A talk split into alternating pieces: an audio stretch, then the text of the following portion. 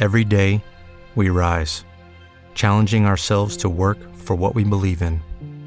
At U.S. Border Patrol, protecting our borders is more than a job, it's a calling. Agents answer the call, working together to keep our country and communities safe. If you're ready for a new mission, join U.S. Border Patrol and go beyond. Learn more at cbp.gov/careers. Blog Talk Radio.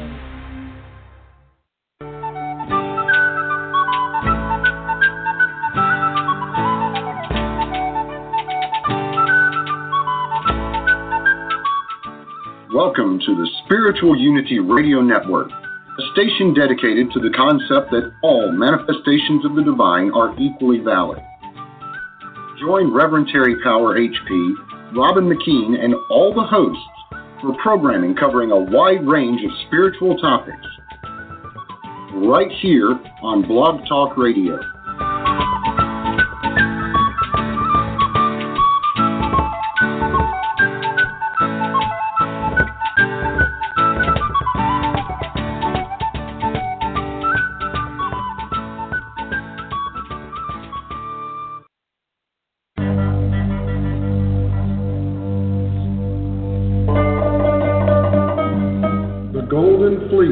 Has been won, and now our true work begins.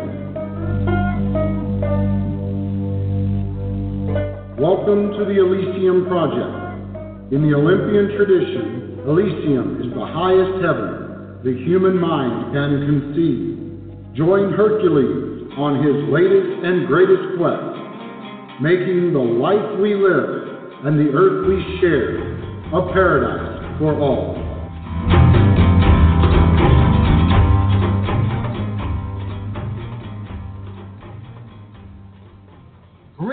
And welcome to the Elysium Project. I'm your host, Hercules Invictus, and this is the fourth Wednesday of the month uh, in which we focus on vocation.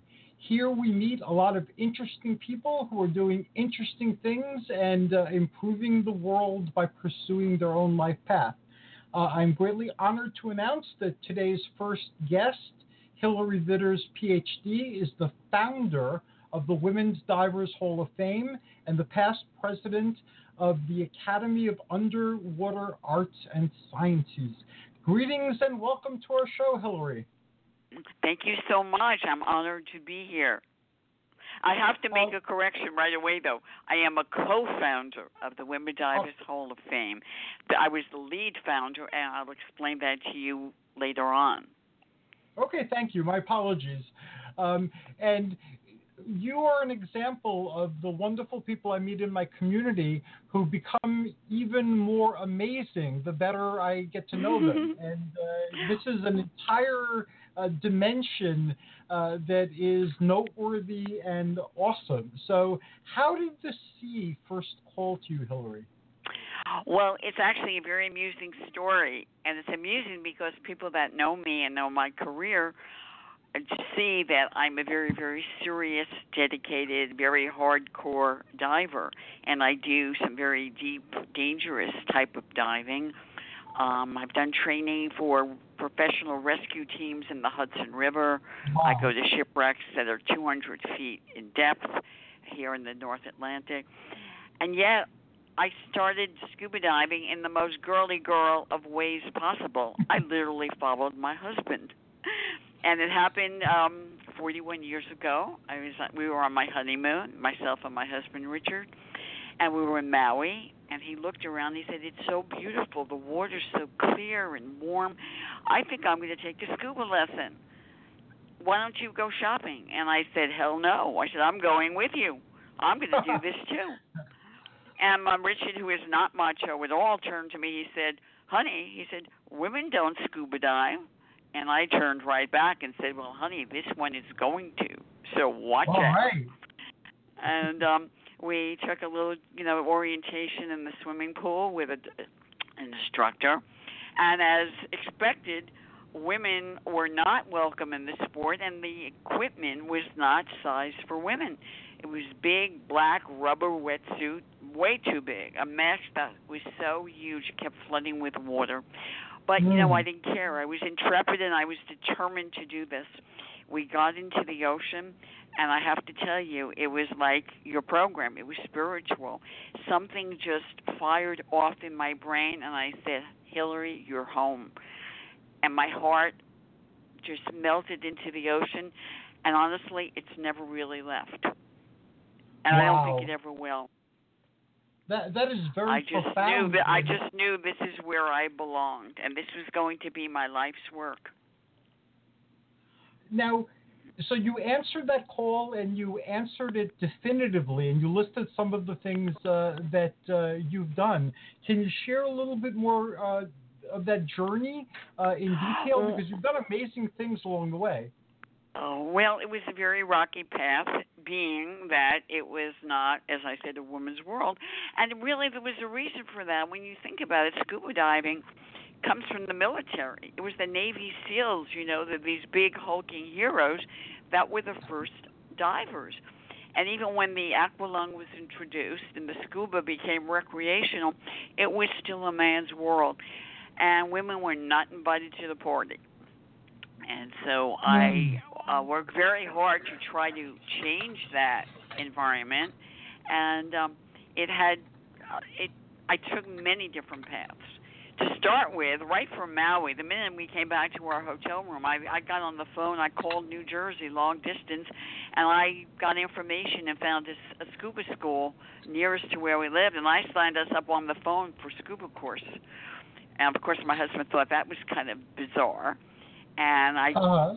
First night I showed up, and here were these, as expected, there were 13 big, strapping, strong men, and poor little me, who weighed, oh, I think, less than the equipment. And I said to myself, well, you, if you're going to do it, you better do it right. And so I started uh, going to a gym and, and you know doing weights and building up muscle and strength. I took I was always a good swimmer, but I started taking competitive swim classes with a triathlon instructor, and they really, you know, mentally and physically threw myself into the world of diving. So I did a number of different things. I did underwater photography. I started to write for just about all of the dive magazines. I had a regular column in three of them. I Wow. started writing um, training manuals for ecotourism. Um, I wrote the first manual for underwater cleanups, and I will say a great experience took place in Central Park.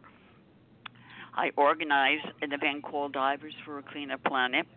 I commandeered 300 divers, literally from around the world, to come to Central Park to do an underwater cleanup. And Wow. nobody had ever put their head in the water in Central Park Lake for 105 years. We didn't know what we were going to find. It took a year of preparation and you know safety um, permits or whatever. And it was we had hundreds of people watching. It was on the front page of the New York Times, and it was Mhm. just astounding. Um, this was one of my first forays into the field of conservation.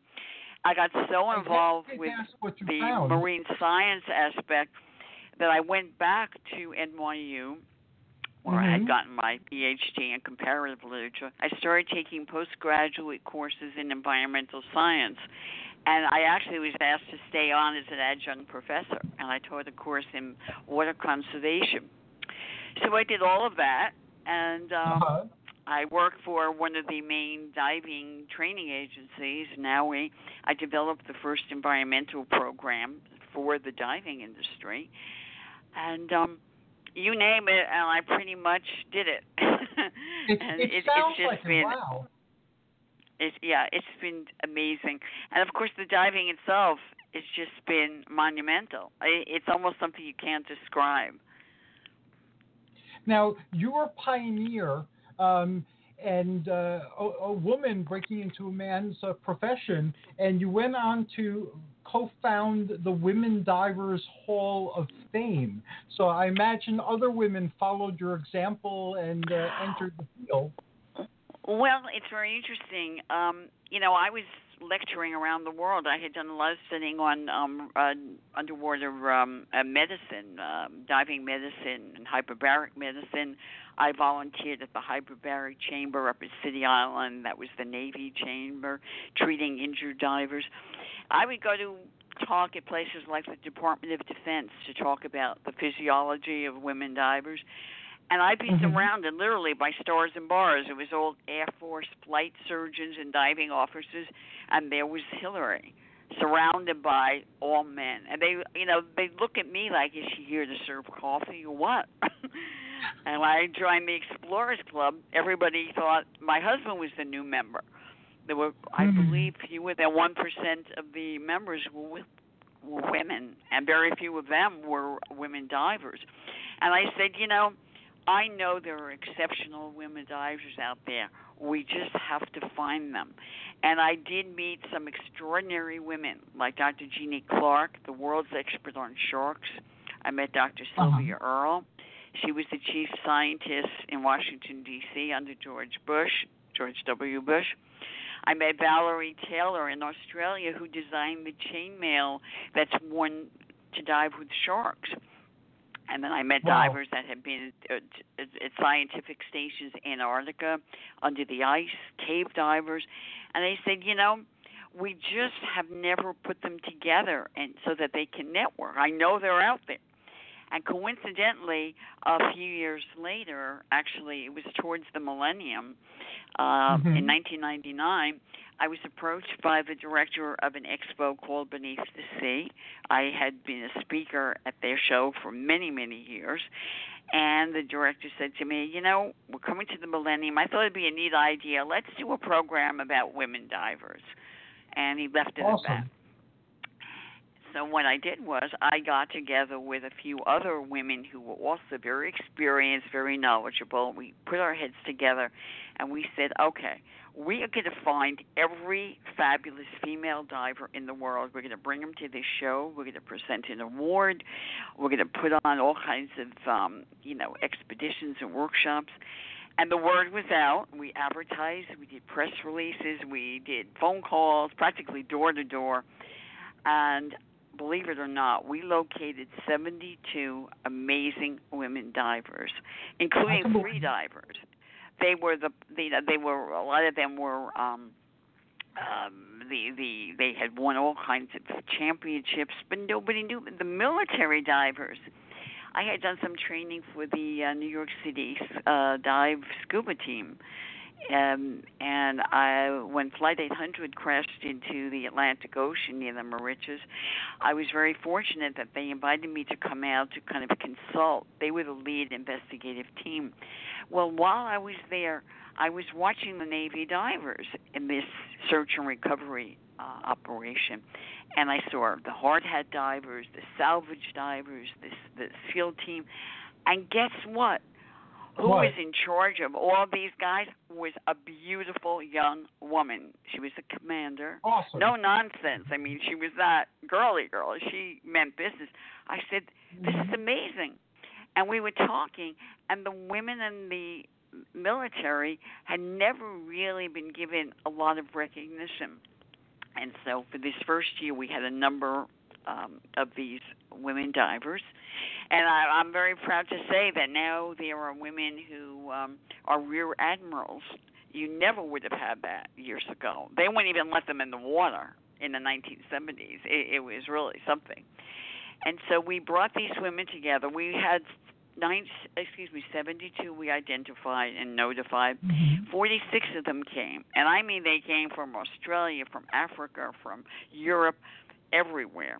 And we, I designed a gold pin that was a model of a scuba diver holding a torch, you know, a woman diver. Mhm.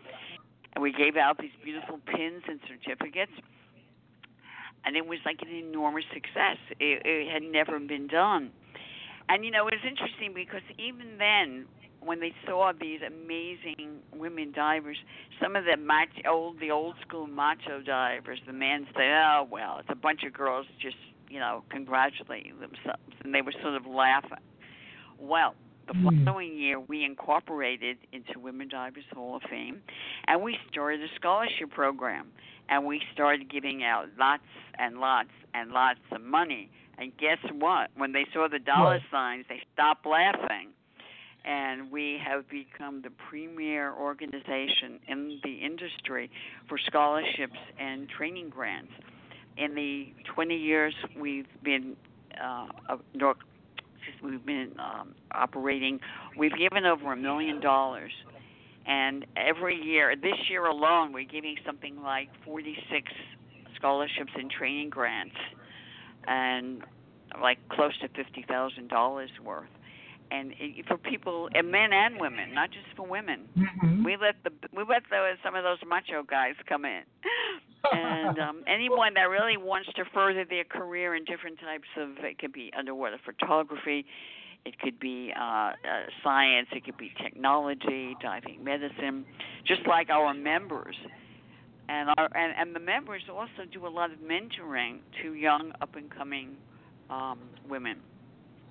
I myself started our first scholarship, the Hillary Divers P, Hillary Viders PhD scholarship in marine conservation for women that were in graduate school or doing field work in that field. And because I felt that science was another field where when it came to grant money women Mhm. were shuffled to the back of the deck. And I wanted to really and now we have about five scholarships just for uh conservation. So I'm really excited about that. And it's That- become a, just a fabulous organization You're and you're a pioneer and uh, very heroic, and you're a trailblazer. I'm even more. Well, you know what they say about pioneers. You know who the pioneer. You can always tell who the pioneers are because they're the ones with the arrows in their back. Very, very I've seen arrows.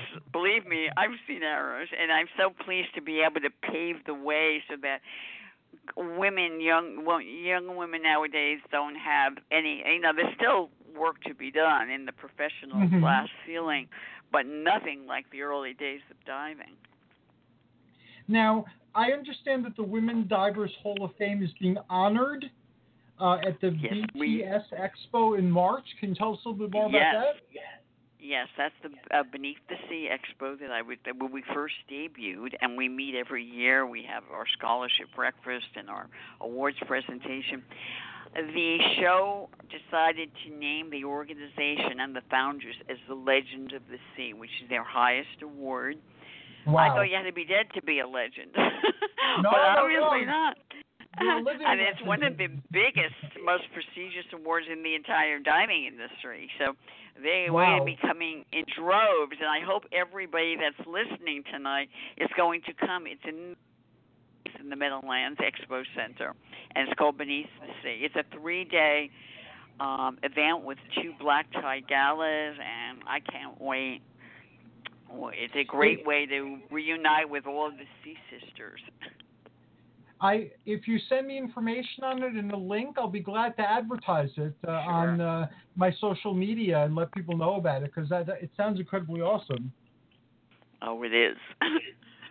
And you've written a book. Um, you're a writer, so you and you said that you had uh, three um, um, uh, platforms in uh, diving magazines, but you also wrote a book, Marine Conservation for the 21st Century, and that is Yes. something that is very, very important. Uh, our, our leading scientists have told us that we need to change our ways in the next dozen years. Oh, well, I was with a group of scientists in the 1970s that was saying we needed to change our ways, and we, you know, when the the term global warming was was coined, and people said, "Oh, that's voodoo science. That's nonsense. You don't know what you're talking about."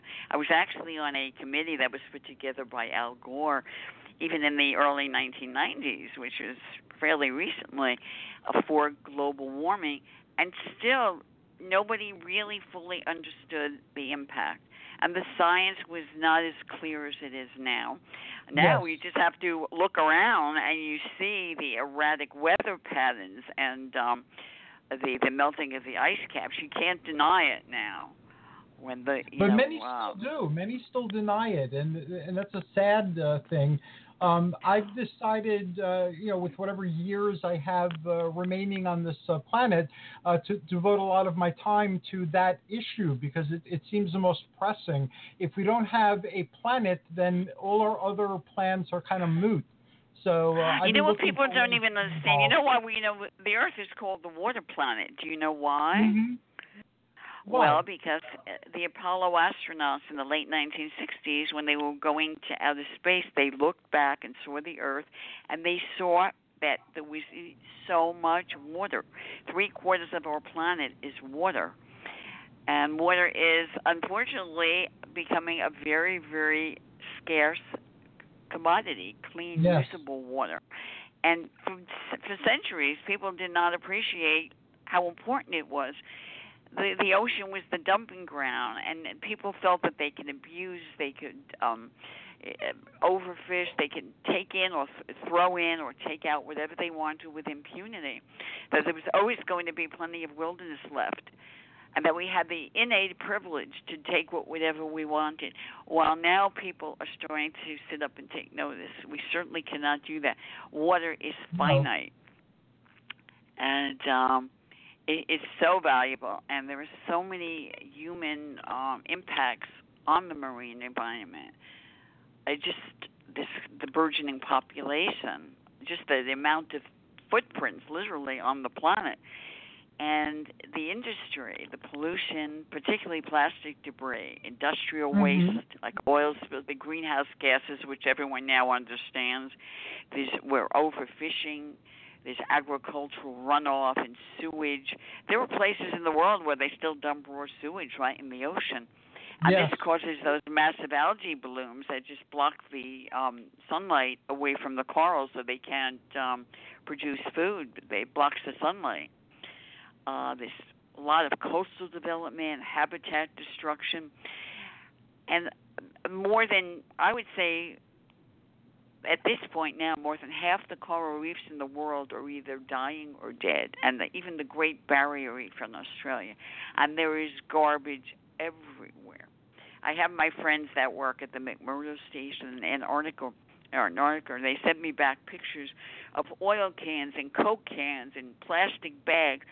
Antarctica, Antarctica? Last front, that's the last frontier, and it's yes. not good shape. So we've really pretty much um, impacted the entire planet. And so my book was written in 1995, uh, believe it or not, and a lot of the information is still very, very valid. The numbers have jumped, of course, you know, the uh-huh. percentages of all of these um, stressors. But um, it was, I felt, a call to action for anybody that uses the marine environment and it was very well received. It was used as a textbook in um, colleges and some high schools, and I was very proud of that. Yes, it's. Uh, I'm looking it up on Amazon even as we speak. See if I could uh, find a copy.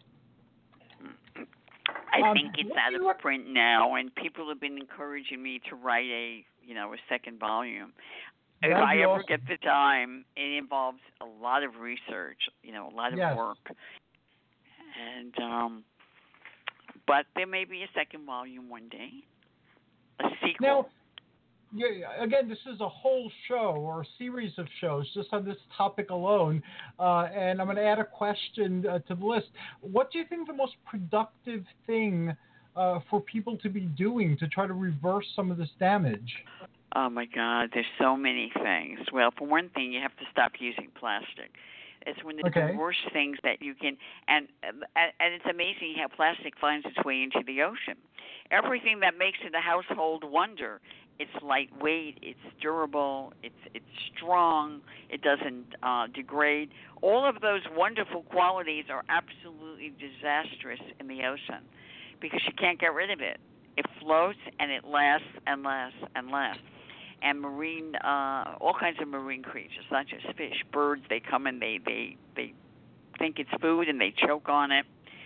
Uh, seabirds will feed plastic pellets to their young, and that kills them.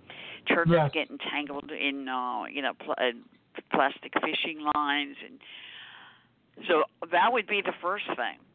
and of course, you know, cutting down on the um, the amount of uh, you know uh, car uh, usage, if at all possible. Um, you know, all of those, and I think you have to also be very aware of the companies that you do business with, the places you shop, the dry cleaners. They all should have some kind of certification that they are environment friendly. And I think I think the manufacturers respond most when there's dollars to be, you know, had or not had. And so Mm. um, I think we have to vote with our pocketbooks and with our conscience. Yes, and and again, thank you for that. And that is that is a series of shows in and of itself. So you know, we will uh, Oh, uh, yeah. go there as soon as we can. Um, as we're down to our last uh, five minutes, um, what was the most beautiful thing you've ever seen underwater? Well, you're not going to believe me when I tell you I've seen many, many beautiful things. I think the most I, I beautiful guess I things are you. sharks. I think they're Really? sharks. They are astounding. Oh my God, they are so such incredible, misunderstood creatures. They're so sleek and and beautiful, and the way they, they're graceful, the way they move through the water. And I was doing uh, photography a lot, and I used to try to photograph sharks, particularly in Australia. And their eyes are very sensitive. You know, when you flash the strobe, they are they're gone. So I'm telling my friends I'm chasing the sharks. I said, "Hey, wait, no, you're you're chasing them. I thought they're chasing you." I said, "No, they they we're not on their diet. They're not looking to eat humans whatsoever." And uh, uh, I saw. I think that the white tip shark. It has baby blue eyes. Reminded me of Paul Newman. I saw that thing, and I saw that gliding through the water. I said, "That has got to be the most beautiful thing ever." It was just, um, and because you don't see that many of them, they they're being hunted to extinction. And That's um, unfortunate. My Yes, wife told me a story that uh, she found. Uh, um, you know, she she likes researching things online, and she was very excited by uh, uh, the segment that we're doing now.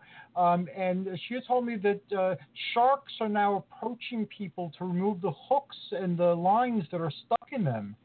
And Wow. that kind of Oh. destroys the uh, monstrous image that we've built up about sharks over the years. You know, well, the fact that they worst were thing is that in, in countries like Japan, they they they cut the fins off for shark fin food, Ooh. and they throw the fish. They throw the shark back. The shark can't swim. The shark can't, you know, um, f- uh, find food, and they, they they'll just gonna die. And they do this in massive amounts. It's it's just very, you know, it's so interesting. Even the most advanced rugged divers that I taught, literally one of the first questions I get on the very first night of class is, "What do I do if I see a shark?" And you know what my answer is? Consider What? yourself very lucky. Because Very well they said. are they are So- amazing creatures. So if sharks aren't the most dangerous thing in uh, the waters, what is the most dangerous No. thing in the water? I think irresponsible people, particularly ir- you know irresponsible divers. Um, I've gone to in in different respects. First of all, I've gone to different places around the world, and you go on a typical dive, and I'm just like sitting there for enjoyment. And the dive master has a big net bag, and he's pulling up shells and, and breaking off pieces of coral and grabbing everything he can to put in this you know net bag. I, you know, he, he wants to impress the um the tourists, you know, get a bigger tip Mhm. or whatever. I mean, it's absolutely. And then they're kicking up the bottom, and again, the sand will settle on the coral and block the sunlight. They are just irresponsible. And um, the other kind of irresponsible diver that I think is very dangerous, and uh, sometimes the most advanced, experienced divers, they do things that are, they think that they're invincible. They'll go way too deep for too long. They'll either run out of air or they will come up without doing enough decompression and, and be very badly injured. And then, or they they they stray away because they they're looking for lobster. They just you know they they really feel they're invincible. So you're putting your buddy at risk and the rescue team and everybody else.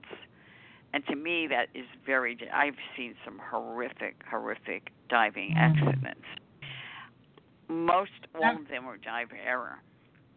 Uh huh. And uh, so I I really think that um, you know people should have very a great respect for the ocean. You know, it's like if if somebody comes into your house and they stomp all over and they knock over the furniture and they throw garbage all over and um you wouldn't be too happy. No. And or if they grab things and take it away with them. But when we're we're visitors in this amazing, amazing world under sea, and we really have to be, you know, be respectful. Uh, I always say it's like having a front row seat in the greatest theater in the world. And because divers do have this privilege, I think you developed an innate sense of respect and, and stewardship. You realize that this might not be here forever if we're doing really, you know, damaging things. And uh, again, Oh, that no, leads us back to conservation. And that that is the uh, major call of our age, and it is our responsibility as sentient beings to to heed that call and do something. Um, Oh, absolutely. w- this is definitely going to be a to be uh, continued. Um, how can people in the interim uh, find out more about you? For those following on Facebook, I put uh, links. Um, Well, you can go to the Women Divers Hall of Fame and you'll learn about all of these astounding women. I'm certainly just one little piece of the the mosaic here. Uh, it would be wdhof.org, Women Divers Hall of Fame.org. And also, it's a great place to learn about scholarships if you want, you know, to get more involved in diving. There are uh, there are training uh, training grants and scholarships, and you can, if you really are interested in diving, there are many dive shops in the area. But my advice is don't cut corners. Don't ever cut corners. Don't take a weekend course in Bonaire and come back and think you're going to jump, you know, in the Atlantic Ocean. It doesn't work that way. You really have to keep learning, keep training. And I did this for years and years. I never stopped taking other people's courses and learning. It's so. I I used to tell my students, don't even think about diving until you have your PET. And PET is, an acronym for preparation, equipment, and training. So that's my advice. If you're going to do it, do it right, and um, you'll have the time of your life. thank you for a wonderful half hour. Um, I thought you couldn't impress me more than I was already impressed, but I was wrong. You are incredibly awesome. oh, and I'm very spiritual, which is in the theme of your your show. So. yes, you are. So, And if you're I not will- spiritual, when you go underwater, you'll become spiritual. you Uh, become trust spiritual, me. the realm of Poseidon. Um, Yes. And uh, I will invite you back uh, very soon. I know you're very busy, but uh, this was incredibly awesome. Thank you very much, Hillary. Uh, have oh, a wonderful thank you day. so much. Thank you. You too. Okay. Uh, we're going to listen to Bone Poets Orchestra's Evolve, and then we'll be back with Christine Chandler, and we will learn how to be a roller derby queen.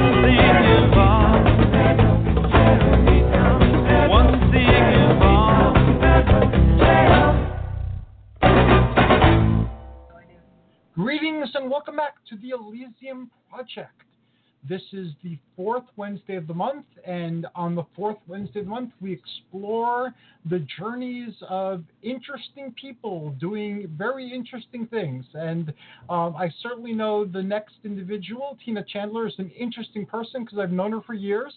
Uh, welcome, Tina. And she's doing something incredibly awesome, uh, which is being a roller derby queen. How you doing, Tina?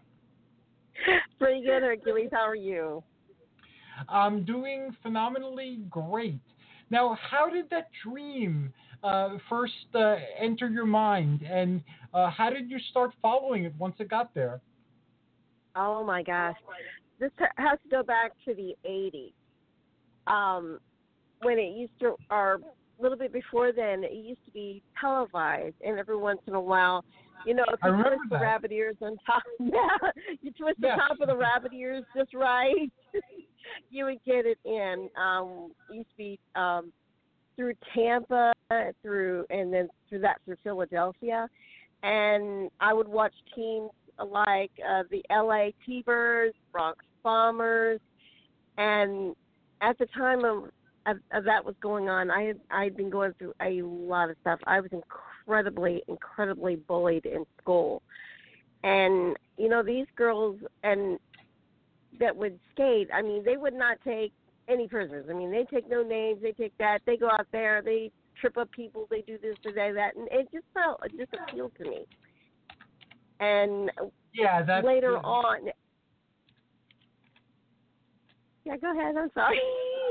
No, no, no. Go ahead. No, it, it, it's bullying Oh. is a very big uh, problem, and uh, I, I'm glad that you found an empowering way to uh, um, allow that to transform you into somebody much more powerful. Right. Well, what, if you look at sports, what you see, if it's not tennis or if it's not golf, you re- or or n- not until even recently it was basketball. It wasn't basketball even. Uh huh. That you don't see women really in sports. I mean, if you see like a good hard hitting sport, you know, it's either hockey or it's uh, football or rugby or soccer or anything like that. You don't see a lot of women teams or a lot of uh, women players. And you know, growing up, I really didn't have that, and I, at least I felt. And when I stopped watching it, you know, it was still in your mind. I mean, and then um back in 2006, this was just a couple months after, after I was married. I was a um, competitive figure skater at the time, and I developed a condition called uh, chronic idiopathic peripheral neuropathy. Now, try to say that five times fast. Okay, chronic idiopathic peripheral neuropathy. It's basically I where the nerves neuropathy too, by the misfire. way.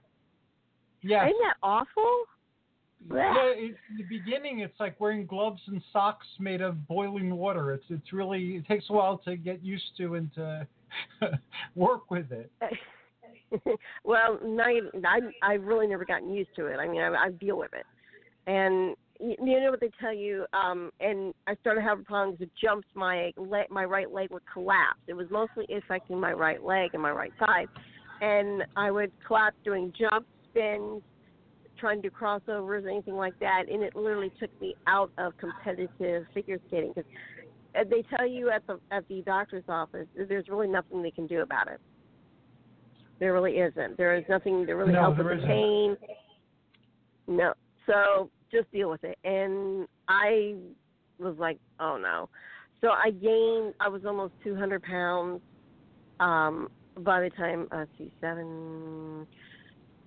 Just after my third son was born, we just happened to be at a parade down here in Florida. In Fort Myers, we have a parade every year to celebrate uh, Thomas Edison and Mhm. um, Edisonia, because uh, Fort Myers was Thomas Edison's winter home, and he was um, great friends with Henry Ford and Henry Firestone, the event common friends we call them. And they had their winter homes down here, and he had a winter laboratory down here. And to celebrate that fact, we have a parade to celebrate the the light, um, to go along with electricity, and Mhm. it's a beautiful, brilliant. Um, it's a parade that starts off with a junior parade with the kids, and there's all sorts of events all over Fort Myers all week long. And and Saturday night there is a the Grand Parade of Lights, and I've been a participant in that several times. It's a lot of fun. It's a three mile parade. So Uh-huh. anyway, um, I'm sitting on the sideline that you're watching it, and these ladies are skating on the road, and I'm like, oh my god, what in the world? And this one pl- this one woman, she handed me a flyer, and I looked down at it, and it said Fort Myers Derby Girls. Are you interested in roller derby? And I'm like, no way. And no way. Like in the 80s? Oh my gosh, you know, is it really the same thing as it was? So went down there to um watch a game and it literally changed my life. I mean, I'm watching these girls. It looks like a bunch of pushing and shoving, but there's a lot of technique actually to the game.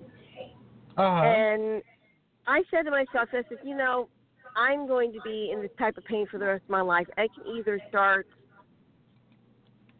having it, having the dis-ease can take over, ruin my life, sit on my butt the rest of my life for not doing something, or just grab this opportunity by the hand.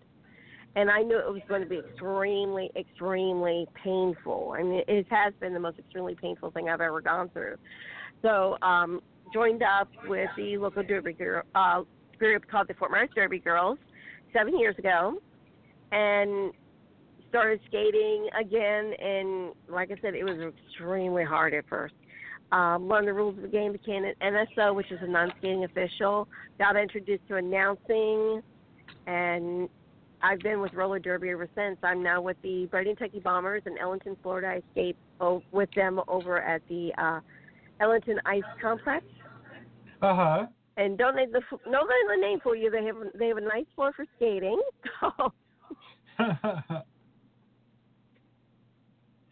So, so And that is it- incredibly awesome that uh, you you took uh, something that uh, could have been an obstacle and you turned it into an opportunity. That is very heroic uh, in the uh, classical Greek sense of the word, uh, and uh, very amazing.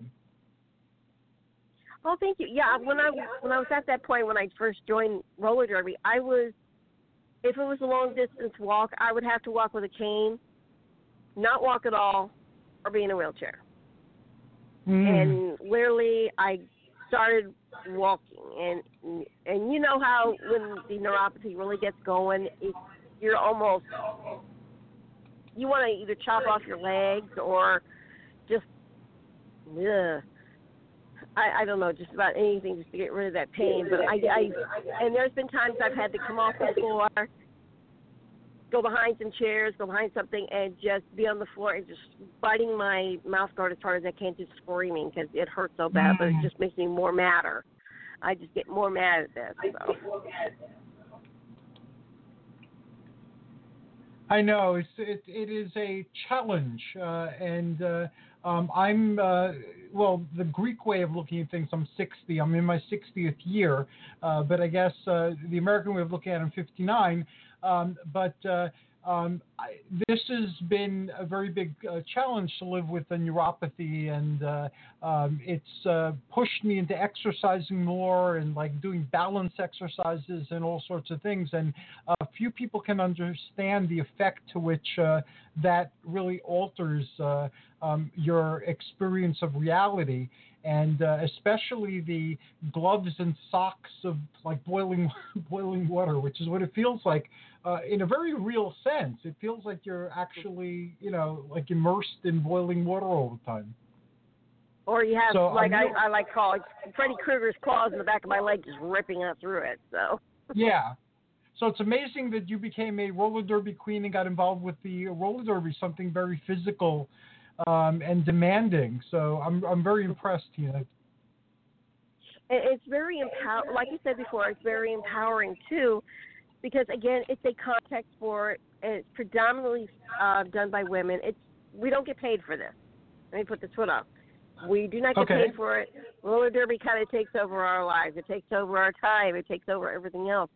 But you gain uh, you gain a lot. I mean you gain a a team of sisters um, Mhm. We all become the moms and and grandmas and aunts and uncles to the the, the kids that are around. Um, and um, let me um, just mention this. There's even now um, someone that's involved in roller derby who went to the Winter Olympics. Erin Jackson. She Uh-huh. um, first started out as a um, inline speed skater was introduced to roller derby um, about, I believe, five years ago. And if she hears me, I hope you correct me if I'm wrong on this.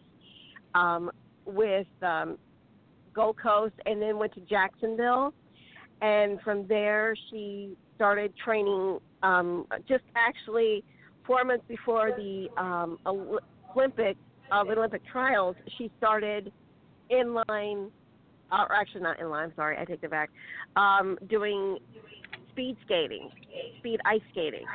Went to the Olympic trials the first time and qualified. And she did um, going to the Olympics. Hey, that's that in itself. I I would be honored just to walk through those gates as a participant. But you know, um, she did re- she did pretty good. She did really well. She shaved off a lot of her time.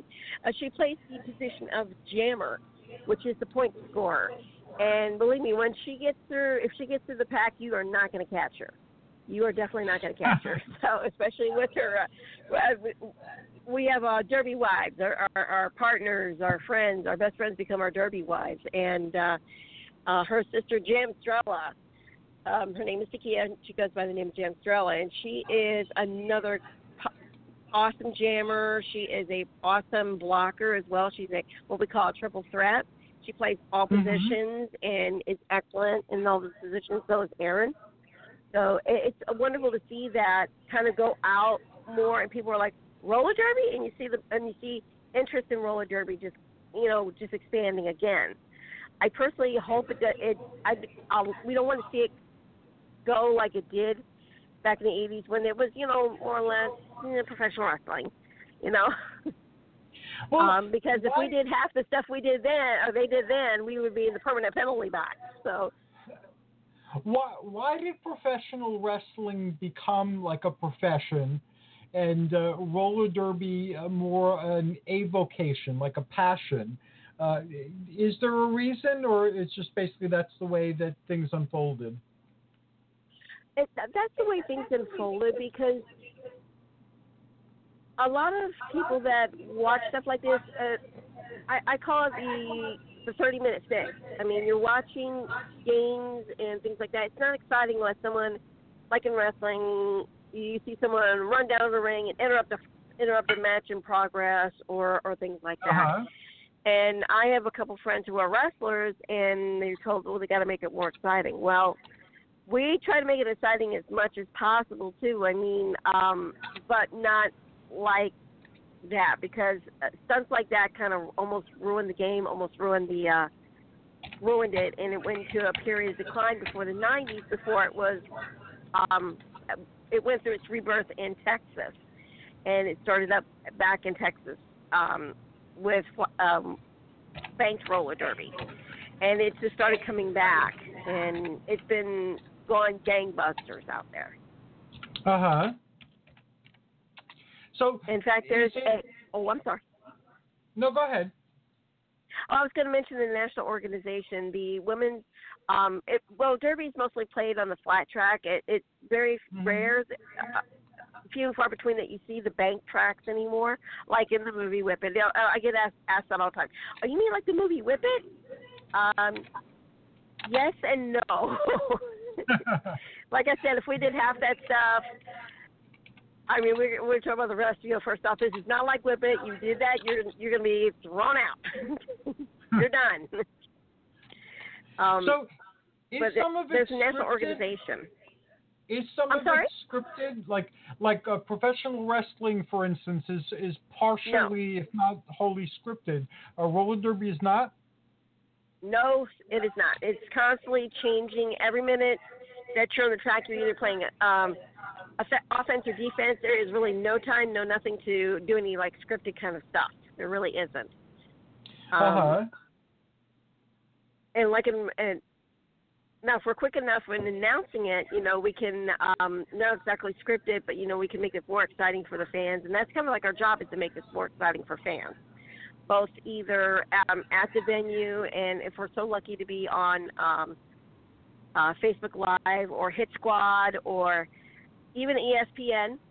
Um, ESPN was kind enough to show off the. Um, we have a national um, competition, you know, kind of like a World Series um, every year, and they were very kind enough to uh, put to have that on air last year. ESPN two had it on last year and the year before that, Okay. and it was so exciting. I mean, just to see something to go to the big leagues, as it were. So. Why? Why? Oh my gosh, it's like um, the the World Series. I mean, the big leagues. The you get there and it's like you see this huge open place and this little itty bitty track, and you're like, oh my gosh, I even get to be here. Again, it's like going to the Olympics or watching Olympics on on the television. It can be great and empowering. You to think to yourself, okay, what am I going to do for next year to even get close to that? okay, I mis I misunderstood what you were saying. I'm sorry. Uh, I was. Oh, uh, okay. I, I had heard that it wasn't a, a good place uh, to reach, and uh, now I'm understanding that I didn't hear you correctly. So my apologies. Oh, I'm oh, I'm sorry. Didn't mean to not um, explain myself very well here. No, you you did. I just it, it didn't click in my head in the right way. Now I understand what you're saying, and that, and that is incredibly uh, um, awesome. Um, Mhm. where do you see yourself going with this uh, journey uh, that you're taking through the roller derby? Because it is, it's a very spiritual journey for you. Um, and is. Uh, it has transformed you already. And uh, um, I really love the stories that you share, and it's empowered you. So, where do you see it going? Well, I'm just turned 50 this year. I'm going to skate as long as I can. And um, after that, I either plan to um, go back into announcing, you know, full on announcing, or Uh-huh. even become a referee, or even start helping train the next generation of skaters to to be to be in the roller derby and it's not only for adults too. There is jun- there are junior derbies out there, and let me tell you, these junior kids really impressed me. I mean, they they go out there, and when they hit the track, they are like 150 percent. I mean, you can't, you don't think that you can't see more, and then you see this kid jump an apex, um, and it's like, wow, my gosh, this guy's got some serious hang time, and he's only 16 and or you see the little the little little ones. Some um, it starts around age seven, and it's Uh-huh. so cute seeing these kids out there. But they are serious. They are really serious. That is awesome. hmm And how can people um, enter your world? Like you mentioned a few places where they can go to follow uh, what uh, you're doing and what the sport is doing. But in terms of entering uh, the world of Tina Chandler, roller derby queen, how would they go about doing that? okay. Uh, simplest thing is there is a national organization. It's uh, WFTDA, the Women's Mhm. Flat Track Derby Association, and you can look up the teams that are in your area. I mean, I drive. Um, some people say, "Well, it's a little far to drive or whatever." I drive two hours to get there, Wow. And yes, I, I don't mind. I just put in my booktube and I just go, and um, you just look up, or yes, uh, and you just can um, find out from the local teams when they're doing either recruitment nights or when they're doing their games. Go see a game. Go look it up on YouTube. There's a lot. They have um, the the um, go under WFTDA.com. They have archived games, including last year's nationals, and um, um, go go online, look up your local teams, and just go to a game. Go go go see it. I mean, it's it's sometimes it's really hard to to talk about it. And I mean, like I said, I mean, just some people have come to it and said, "Oh man, it's so disappointing. It just looks like a bunch of women shoving each other on the track." And it's really not. I mean, it takes a lot, like I said, a lot of skill and power just to hold that person, the jammer, back. I mean, you have to lock yourself in a line while this person is pushing, shoving, um, trying to wiggle in between, trying to jump on the outside, trying to get help from her teammates to push her through the pack. And it actually takes a lot of skill to do it. And a lot of people, when they start roller derby, and I will tell Uh-huh. you this, it does take time. Don't expect to go out there and then be an immediate success. It's going to take time. You have to go through what we call the fresh meat programs. You know, om om sweet, om fresh meat. You know, where you get kind of uh, seasoned, as it were. I put a link to the uh, WFTDA website on the, the Facebook uh, description. I put a picture of you two and a link to your uh, Facebook page. Is there any place else you'd like me to uh, link? Um, my mind just went blank here. Um, if you Okay. want to um, put um, uh, if you put down the WTDA WTDA, um, you can definitely see where the local teams are at. So and the archive games, um, or you can follow me on Facebook. You know. Uh, I put a link that's to the that. place I can think. Thank you. What I'd like to uh, have you on again very soon, um, and I'm very curious about the history of um, uh, roller derby. Uh, would you like to come okay. back and talk about that? Okay, we'll plan it. Definitely, yes. Tina, always a pleasure.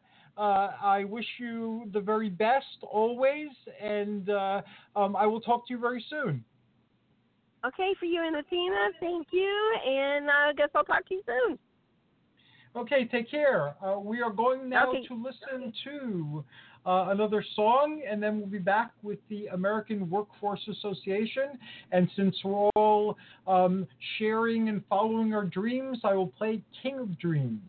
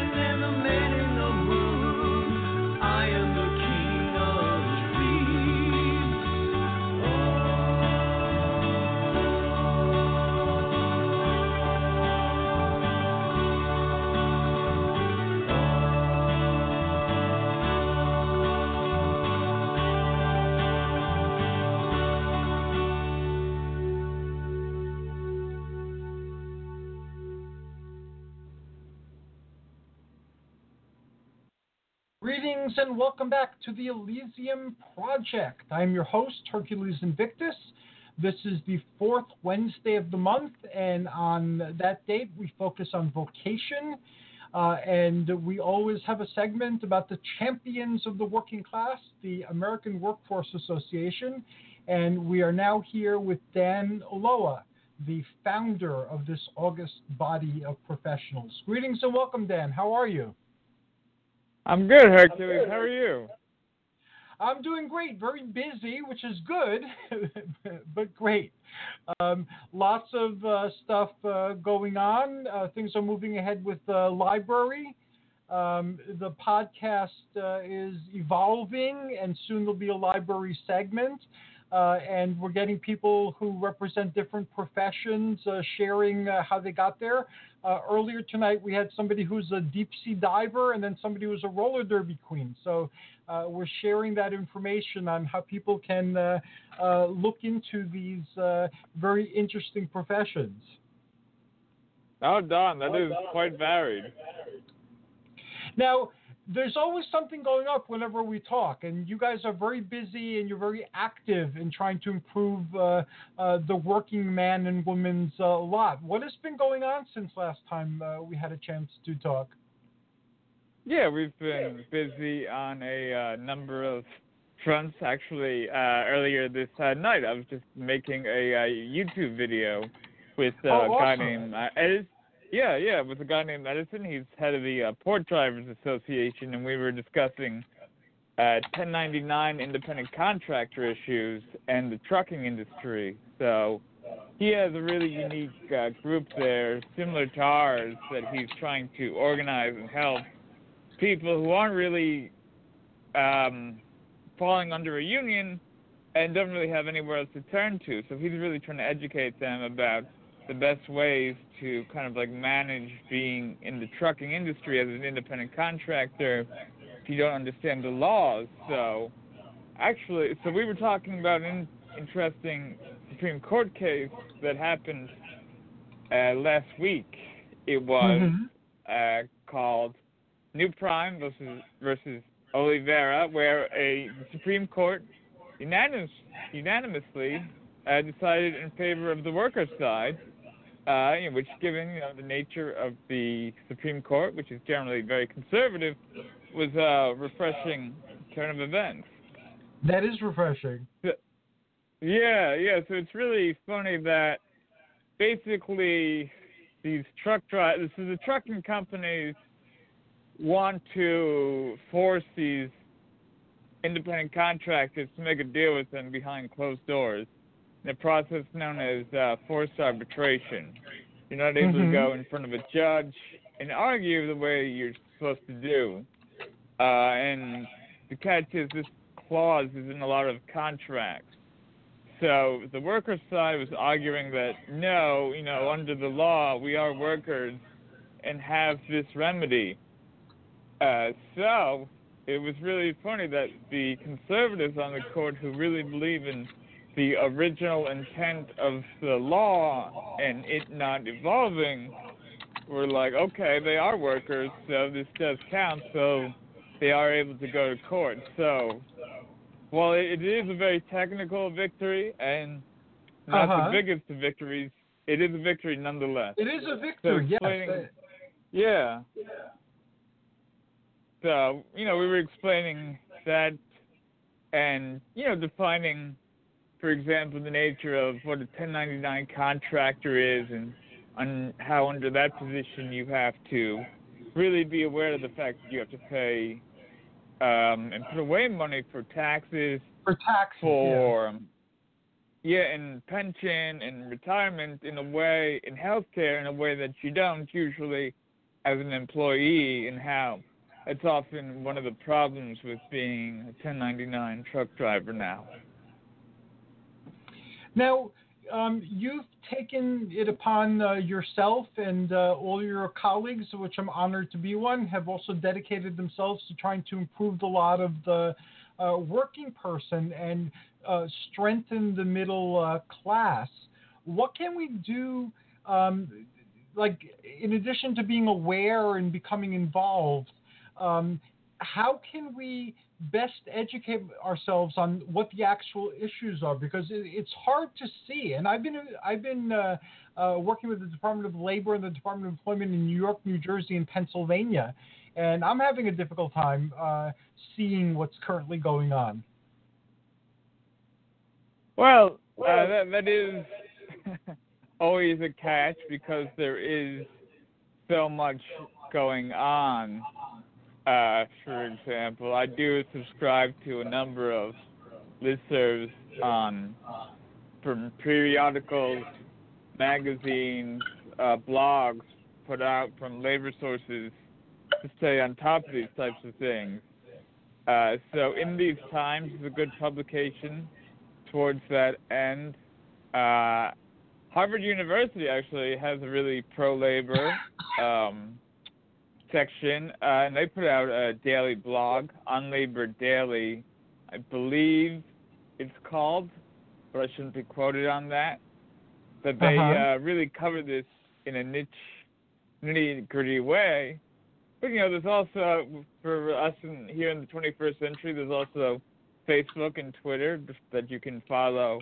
For example, the AFL-CIO, uh, Bloomberg BNA, uh, part of the Bloomberg Media Company uh, that they Mhm. acquired, um, is uh, really pro-labor, and they put out some interesting pieces on a consistent basis. The American Prospect uh, is another publication that has an active Twitter where you can read their get links to their articles on a regular basis. Uh, if you're interested that way, uh, Oh, if you're more open to different. Yeah, yeah. So it's great. Yeah, they they have a lot of good articles that way. Um, Jacobin magazine is an interesting uh, resource for those who are open to more ideas and are uh, and were fans of uh, Bernie Sanders. Uh, they would enjoy Mhm. Jacobin. Uh, if if you don't like Bernie, you're not going to like Jacobin, to say the least. if you can Um, um, send me those publications in an email, I will make sure to share them on my uh, uh, timeline, and I will make sure that I subscribe. I'm currently getting things from like the Department of Employment, the Department of Labor, uh, you know, all sorts of uh, government and uh, political um, uh, uh, conveyors of information through my email. Uh, so yeah, I would definitely like to round out uh, um, my uh, awareness and expand it uh, through all the different periodicals you're mentioning. It sounds great. Yeah, definitely. I'll have to. Uh, I gotta write down that list then, because there there are some there are really so many, and there's because there are so many like different issues in the broad area of labor to be covered that there are a lot of publications. But if you like reading, you know there are they are there available and fascinating. Now, what what do you feel about uh, what's going on now with uh, the government shutdown and all of those uh, hardworking people uh, being forced to work for free, or, or you know, um, how is that? How can we respond to that? Because that's 800,000 people minimally who are being affected by this, and uh, all the people that are dependent on them, uh, including their communities. Yeah, that that is a really good point, actually, especially the community part, especially in the DC metro area where a lot of those are federal workers and you know a lot of those small business small businesses you know depend on those federal dollars uh, for example not to mention any number of other services that way it is quite a travesty actually we're now in probably about day 31 or so you know it's now by far Yeah. the longest government shutdown it's history. uh, ridiculous at this rate uh, that Trump can't concede that there's not going to be a wall that any not not to get on a tangent here, but any but we didn't we don't believe in the wall and we are for immigrant rights that any Right. wall can be easily um, evaded, uh, burrowed under. Um, if you've ever seen uh, Looney Tunes cartoons, Yeah. I'm sure there's a number of them. a lot of people are describing that, uh, and uh, there there's a very uh, powerful image of uh, uh, how much uh, the wall can be affected by a man or a woman yielding a simple saw. It, it was fairly easy to saw through. Oh yeah, the, the wall that was up. Yeah, that was that was an especially good one because like he was trying to like concede that it's gonna be like a smaller wall and it's just like even less effective and more ridiculous. But yeah, back to the workers, it really is bad because like while while a lot of them might be the image of like middle class workers doing technical work, there are a lot of like blue collar guys there, you know, taking care of the parks. Like the Uh-huh. National Mall is probably shut down right now that you can't get on, you know, and garbage is accumulating because the individuals who take care of that aren't working, for example, and it's becoming all the more dire, you know, air traffic control and those issues, especially now that we have the Super Bowl upon us, dealing with federal workers um, related to like Atlanta security is becoming a problem, for example. Right. Ideally, like they'll all get back pay uh, whenever Trump concedes that he's a fool and this ends. Yeah, it it it. Uh, I, as a citizen of the, this uh, country uh, and uh, the descendant of immigrants over the past uh, couple of uh, generations, uh, I'm very uh, pu- puzzled. And one of the things that uh, uh, is puzzling me is why aren't there mechanisms in place to prevent this? You know, how is it that uh, a handful of individuals uh, can do all this uh, stuff? You know, I had always thought that there were uh, checks and balances and that there were safeguards. Um, you know, and that uh, the, the focus was on some very deep level on uh, continued uh, governance despite the uh, um, politics. But now I'm seeing that that is not so, you know, and I'm very surprised by the things that are going on. I feel uh, very honestly that I'm like in a time warp or like a, an alternate dimension a lot of the time. And uh, it's it's just uh, very puzzling, and we cannot allow this type of thing to continue. We need to uh, we need to uh, fix this. Uh, uh, and I applaud you and the AWA for you know t- trying you know to um, to address the needs and concerns of the workers because workers are being disregarded, and it, it's amazing. I can't believe I'm seeing what I'm seeing. Yeah, it really is. bad that we're at such a long um shutdown this way. And it really is like the end of a trend where you know you don't have the ideal of like a West Wing episode or some similar notion where these are reasonable men who can debate and come to like an agreement that's the better for the country. But unfortunately that yeah, that you have especially the Republicans are putting, you know, party loyalty over country that the House has passed. Uh, when it convened like a few weeks ago, they passed a bill to open reopen the government and like they're not willing to like deal with the fact that this wall doesn't really make sense and the fact that it can't really keep people out. It's going to run up the budget. Uh, it's not like the best way to deal with immigration issues in any sense of the word. It's just like a like a silly little prop in like rhetoric in cheap rhetoric. So I, I hope that again, as we move through this and we uh, uh, meet the challenges that are being presented and that we overcome them, uh, that we uh, come up with uh, better solutions and safeguards so that again this never happens again. And uh, the um, events that led to the uh, weakness of the middle class and the widening of the divide uh, between uh, different socioeconomic uh, uh, classes, that too uh, cannot be allowed to, to happen again. Yeah, absolutely. Like we're seeing now, like what happens when you you sort of take these things for granted and just say that, like, oh, these issues were settled. For example, in the 30s, 40s, you know, we can all relax and enjoy like the great prosperity after World War II. You know, or that you know these repub or that somebody seems reasonable and wouldn't go to such extremes. But you know, you see when we've conceded so much to business and like the conservative class, you know, they just want more and more. And what that usually comes at is the expense of the working man and woman who, you know, doesn't really benefit from, you know, decreased regulations and in fact harmed by such things. Yes. Is harmed when the minimum wage doesn't go up. Is harmed when union labor protections uh, are weakened, even if you're not in a union, because unions were able to act as a rising tide that lifted so many boats. So we got our work cut out for us, huh, Dan?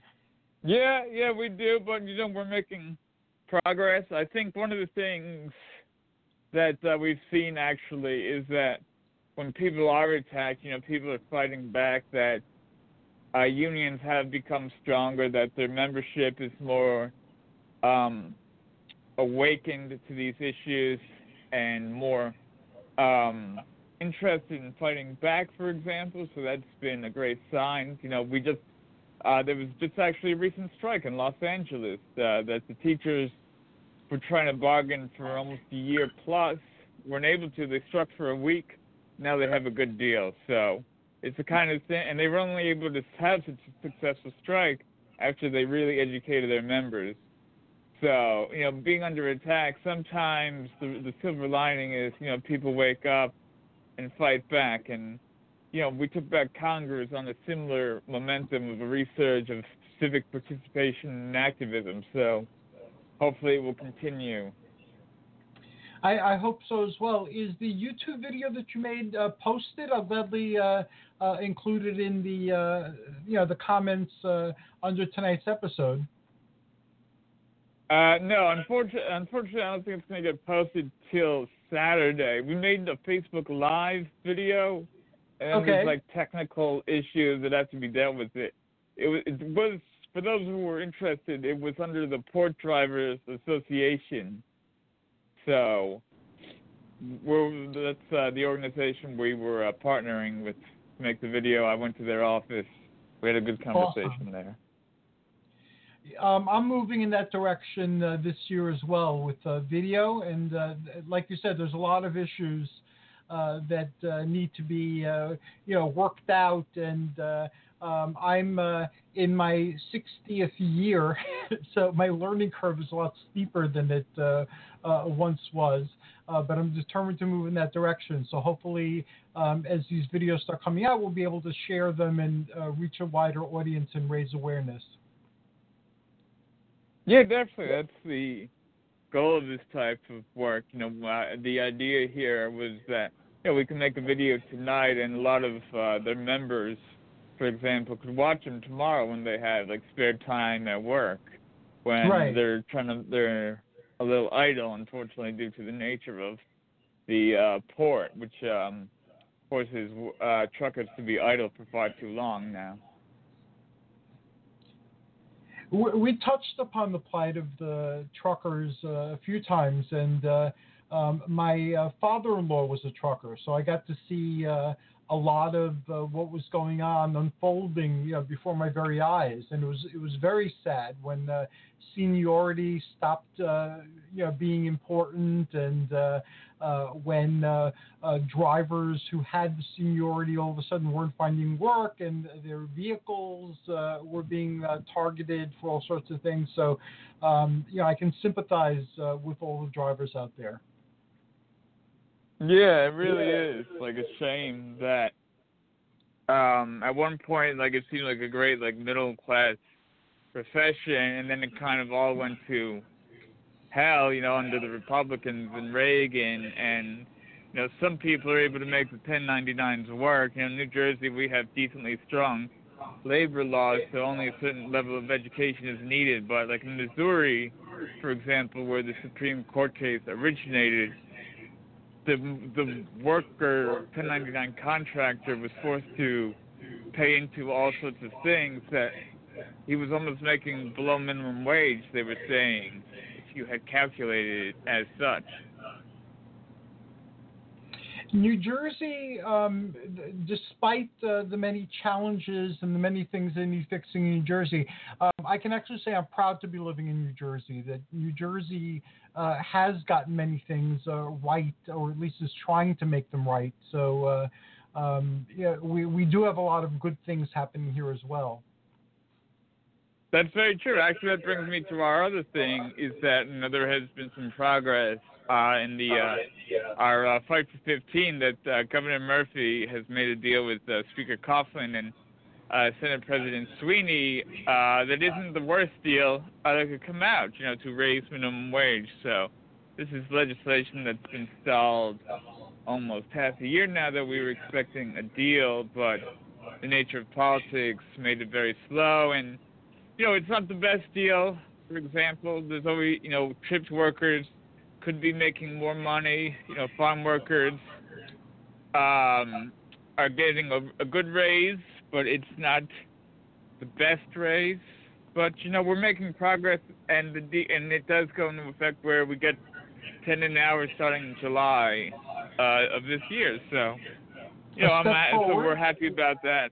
Yeah, yeah. So it is a great step forward, and know, we'll be advocating tomorrow in the state house so to make the uh, legislation uh, pass into law.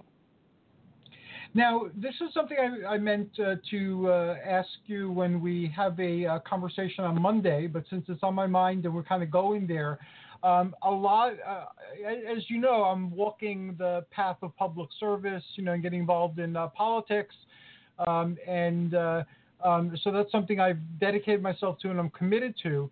Um, with some of the other issues that are important to me, um, people send me like uh, petitions or uh, you know inform me when I need to contact my representatives uh, and why I should contact them about certain legislation.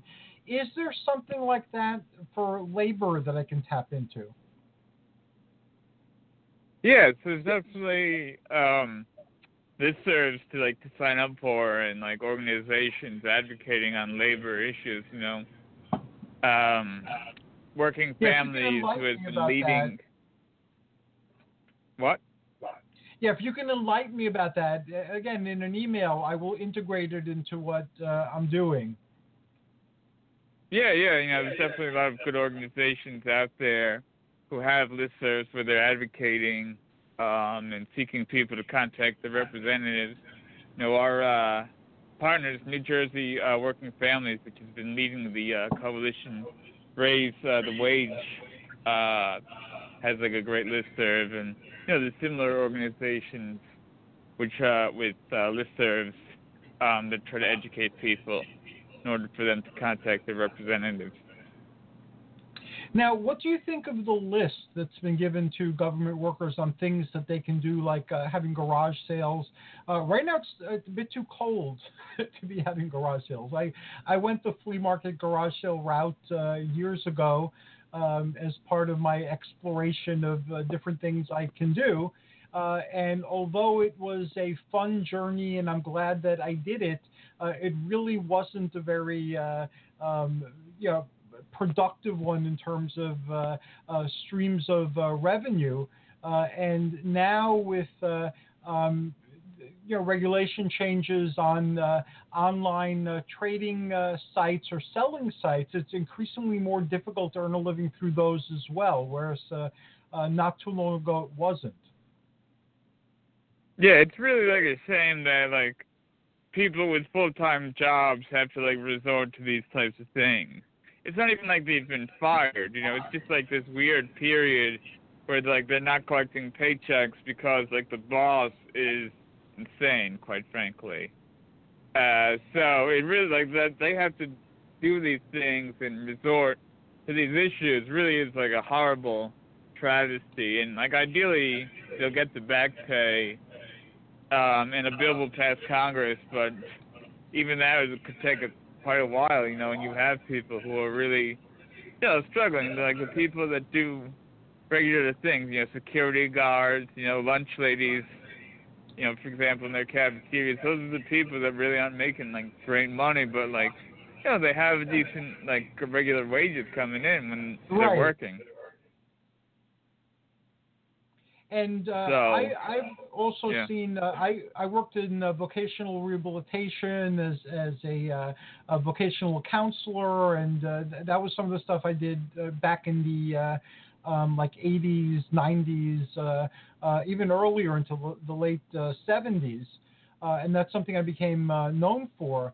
And I've seen an erosion uh, in the degree to which people identify with their professions. Before there was uh, um, there, there was kind of like a pride in what one did and an identification with one's uh, profession. But I've seen that greatly eroded over the past uh, decade, decade and a half as well. Yeah, it's really difficult that way. You know, when we have, you know, a very fluid economy where you're not going to really get the loyalty back from the bosses, for example, for that profession, you know, for for working. And you know, we also have a lot of like fluid professions nowadays. You know, due to like the nature of hypercapitalism and whatnot, people change jobs more, and Uh-huh. like changing jobs might might mean like a changing of professions. Like I've been in touch with a number of former journalists, for example, who have become like adept at public relations, which in it's a similar skill set but in a different profession ostensibly. There's Right. different associations regarding those professionals organizing them and educating them. So that's one reason that people don't have that loyalty and not all professions have such um professional associations or organizations where you can go to and like chit chat and need to keep up on standards. You know, other professions are very regulated, accounting. Um, think salon workers actually might be regulated on some level like that, where you have to have a continuing credit, and then a culture forms around that. But you know, that kind of thing or like erodes for example, if people are trying to get out of that or people are uninterested in work, for example, when it's just a means to earn a paycheck, if you're no longer del- deriving the same pride of work, if working conditions aren't really ideal and you're trying to, you know, work working for the weekend as it's called, as people say. Um, the the challenges are before us, and uh, certainly uh, totally dedicated uh, to meeting them making this world a better uh, place. Uh, we are nearing the end of uh, the AWA report, and uh, we are going to be speaking with Vern Whitlock Jr. on today's segment of Meet the AWA. Uh, Dan, you're welcome to remain if you'd like, uh, but Vern is uh, in our on our dashboard. Well, yeah, I'll, I'll uh, remain and uh, look forward to it. Okay, great. Uh, greetings and welcome, Vern Whitlock. How are you? Good. How are you doing today, Hercules? Pleasure to be on your show. Uh, it's a pleasure to have you here. I've been looking forward uh, to this. Um, Yeah. We have a segment, uh, Meet the AWA. Sadie's been on it so far, and of course, uh, Dan, and now it's your turn. And we're exploring uh, everyone's uh, background and the journey that brought them to uh, wanting to do something about these labor issues and uh, joining the AWA. So I guess we'll begin at the beginning. Um, what was your journey uh, before you were drawn uh, towards addressing these issues? It, it was it was a, a combination of two things. One, I got actually just got a random invitation on Facebook from Dan just to come to one of the meetings, and I just showed up, and I Uh-huh. actually kind of fell in love with the group. About It's an awesome like the bunch labor of issue. people. What do you say? It's an awesome bunch of people. Yes, it is. Yes, it is. Um, and also, I did had have some labor issues. I worked at Panera for two and a half years, and some of the stuff, like ma- manager-wise, like I don't want to say cruelty, but I mean like unfairness, like where I did not have a voice. That also connected me with like AWA and our teachings or our mission. And so you you were invited, you came, you liked what you heard, uh, and you got uh, involved, and you find that Involved. your association with the AWA is very uh, Yes. empowering. Yes. And like me, you you're using your skills in a particular uh, area of the AWA's development. Would you care to talk about your present role? Yes. Yes, I'm the volunteer organizer, so that means I mainly just I don't want to say recruit volunteers, but I take care of the members. And Awesome. I, I, I, yeah, I make sure the sheets are always updated. Whenever Dan requests a new update, I'll make sure it's on there uh, right away. I also, people have told me to pretty much stay quiet because I can't stop talking about the group. What's a good thing? Yeah. I'll have you on Yeah. the radio more often then. This way you can talk about the group uh, as Yeah. much as you like. And I, I, I know if Dan's still there, Dan and Sadie has more has a little bit more free time than I do, but I attend as many events as I possibly can. Th- that is awesome. What type of events do Yeah. you uh, do you uh, participate in? Attend. Yeah, uh, Yes. me, Dan, and Sadie uh, went to the Tech uh, Workers Expo over in Brooklyn. Mm-hmm. Also, I was at the uh, fifteen dollar minimum wage um, thing down in Trenton in June, down at the State House, the uh, NJEA. Um, the other the other event I actually attended on my own, but on behalf of the AWA, was uh, when Trump was locking up the kids, the immigrant kids. I went to the protest down in D.C. Uh huh. very first time in DC, but I went there with the AWA button and handing out my business cards on the train and stuff, grabbing awareness from from all the way from New York Penn all the way to DC. I was just talking about it to people. Th- that is great that you're you're able to um, apply the time. Um, at this particular point uh, in my journey, uh, my time is rather limited, and my uh, my uh, circle of travel is uh, kind of uh, limited. Um, but um, th- there are ways for each of us uh, to help out uh, uh, in the best way we, we can. And with me, it's these uh, uh, podcasts and other type of communications. Uh, I have a lot of that on my Yeah. background. I've been doing it on and off for decades. So, um, you know, this is my way of uh, contributing to the to the cause. Now, what is the dream that guides you? Uh, where do you see, like, if everything happens the way it should, uh, where do you see the AWA being in like a decade? Where do I see in a decade? Yes, Uh, to be honest, I think we're just going to be a strong group, awesome. and I, I think we're just going to have like like a better. Um, I don't want to say a foothold, but I'll just say a foothold in DC or in Trenton and possibly even DC. That would be great. And what type of um, societal problems would you like to be solved uh, through your participation in the AWA? First of all, the uh, minimum wage, number one, Okay. because people do need um, need a livable wage. Yes. When I worked at Panera, I was only 16, 17, 18 years old, Mm-hmm. so I didn't really need a livable wage. I didn't have to pay rent. I didn't have uh, kids. But I, I see I go to these other things that are actually paying like eight thirty eight or whatever the new minimum wage is, and I see they have kids, they have a car, they have uh, actual rent, high rent that they have to pay. So I'm saying these people, the retail's all their life, so they need something to live off of, livable. Right. So I, I see us actually pushing the minimum wage, even though it's going to go into effect on the 24th, 2000. No, not 24th, 2024, on the new article I read.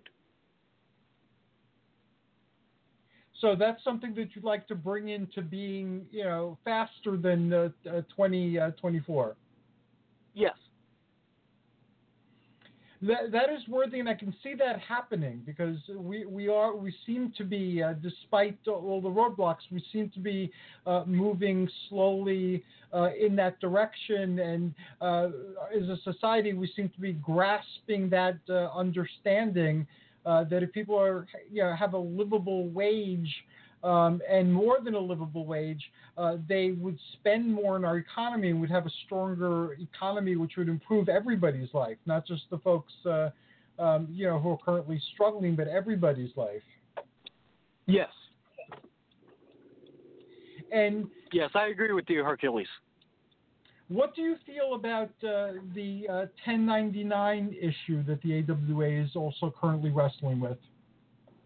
Uh, the 1099, I think that would be actually a little bit more of a challenge than to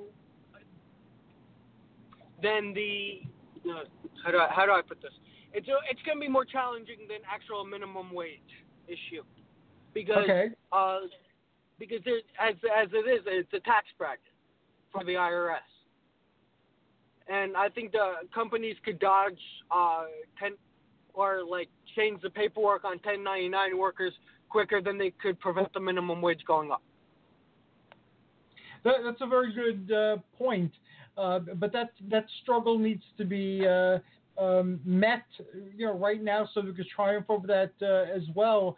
Um, I'm looking into personally um, you know, with the 1099, since basically you are being hired uh, as uh, um, like a a a professional worker, um, that there might be a way to get uh, business benefits from that. You know, so I'm, that's something I'm personally looking into, um, and okay. I'm forming an enrichment uh, educational uh, company. I actually have one already, so uh, I'm using that to teach myself, you know, basically what uh, the pluses of that might be. Because uh, one of the pluses is that more opportunities are becoming available um, in like that type of uh, um, employment than there are in other types of employment. So whereas uh, a lot of places will not hire you as a full-time or part-time worker, um, it, as part of the gig economy, there's a lot more gigs than there were uh, a few years ago. So that's a plus. Now it's how do you turn that plus uh, into a bigger plus where it's not a liability if you're trying to get health insurance and uh, uh, other things uh, that you need as well. Well, with the insurance and everything, you know the companies uh, really don't want to pay.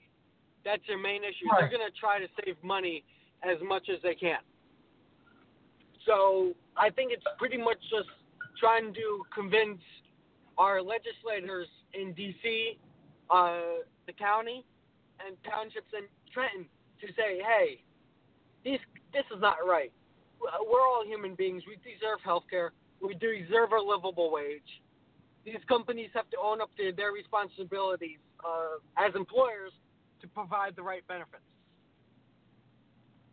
I've had some employers on the show um, giving like the other side of that uh, story, and uh, they have been uh, speaking about all that they are subjected to, you know, in terms of uh, uh, taxing and liability and things like that, and paying the like they used to pay before, where it was a normal thing to have employers uh, uh, pay, is something that they can no longer afford um, under you know this economy.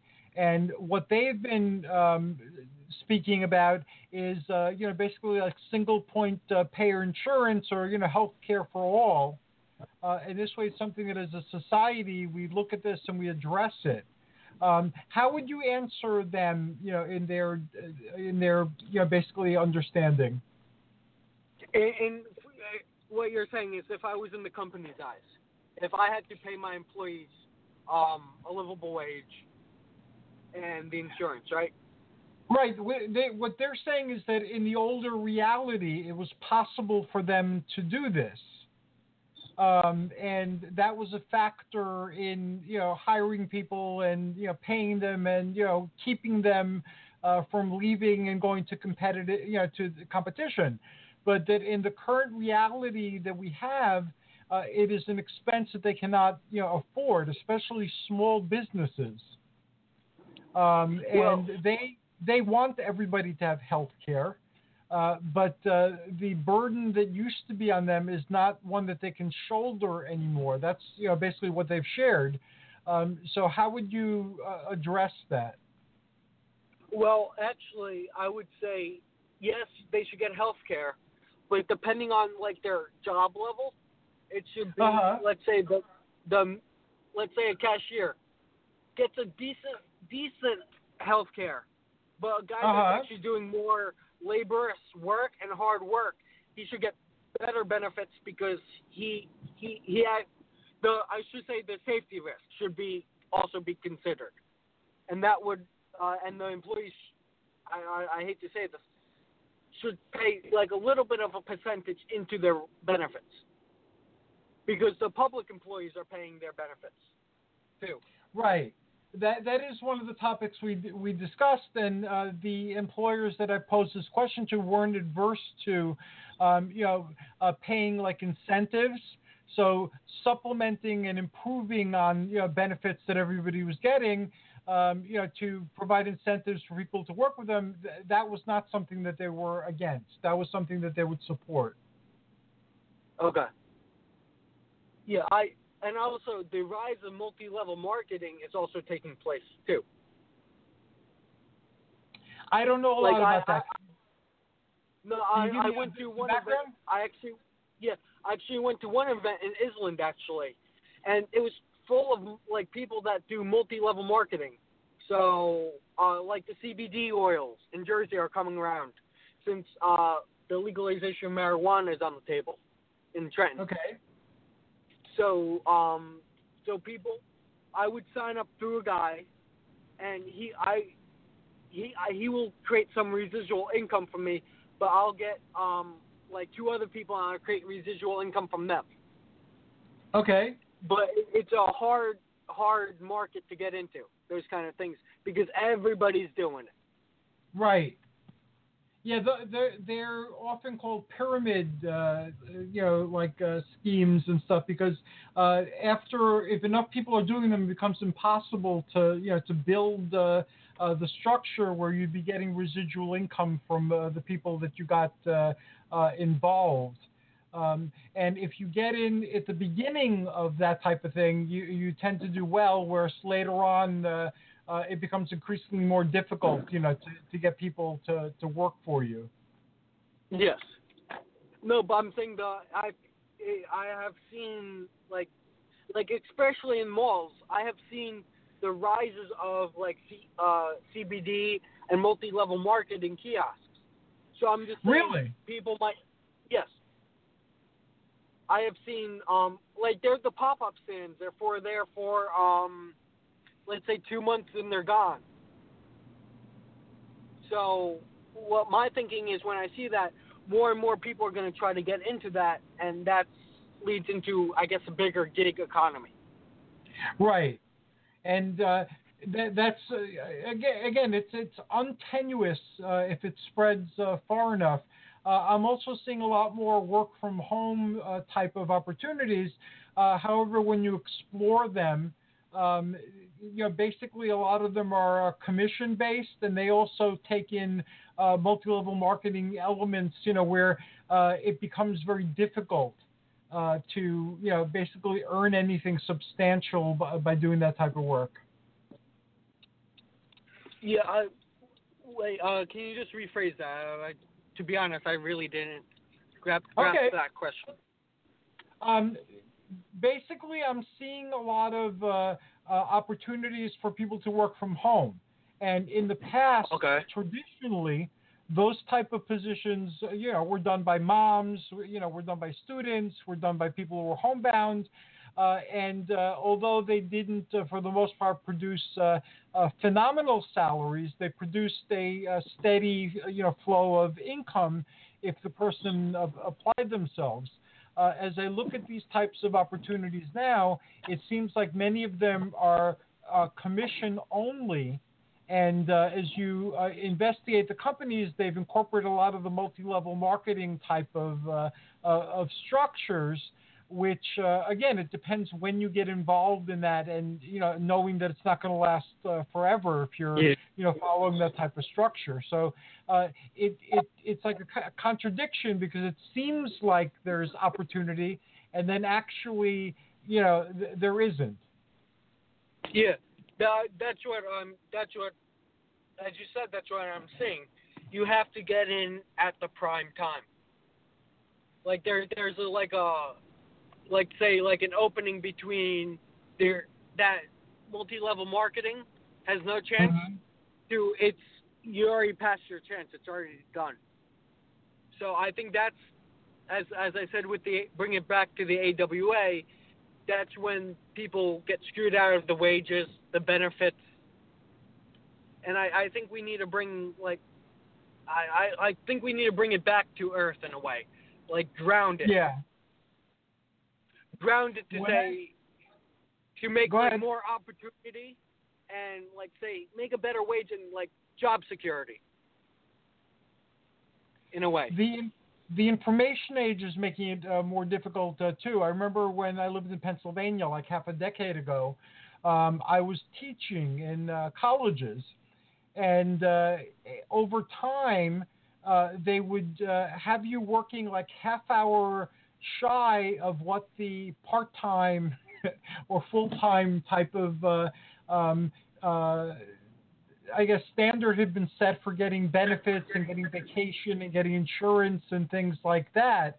And uh, even when I was teaching, uh, a lot of times I have a classroom, a physical classroom in front of me, and computers, and I would be um, discussing the topic and interacting with students who were in like five classrooms spread throughout the state. So they they not only weren't paying um, for my time, you know, professionally, um, optimally, and uh, keeping doors closed to uh, benefits, uh, but also whereas before there would have been five people teaching those uh, classes, now it's just me teaching five classes throughout uh, Pennsylvania. So I, th- that was happening a lot too, and now uh, there are all sorts of webinars and things like that. They're very common. Uh, so th- that is happening uh, even more. Okay. So, uh, so for for that, I I would say you should definitely get your benefits number one. Uh huh. Uh, yeah, but uh, the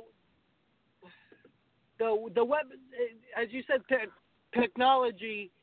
When I think of say what was going on in the '50s, everybody had a job, and if you lost your job, you'll be working in the next two days. Right. I think it's actually technology is actually good and bad. I think it makes it harder to find a job, but also easier because you could work from home if you're disabled, or or actually, or you could get your college degree. But also hurts because you're you're creating, as I said, multi-level marketing. People think get rich quick scams. They think Right. they could do it, but then they find out they're in a world of hurt, and they then they get into let's say a retail job that they can't speak up to their boss, or they'll get fired.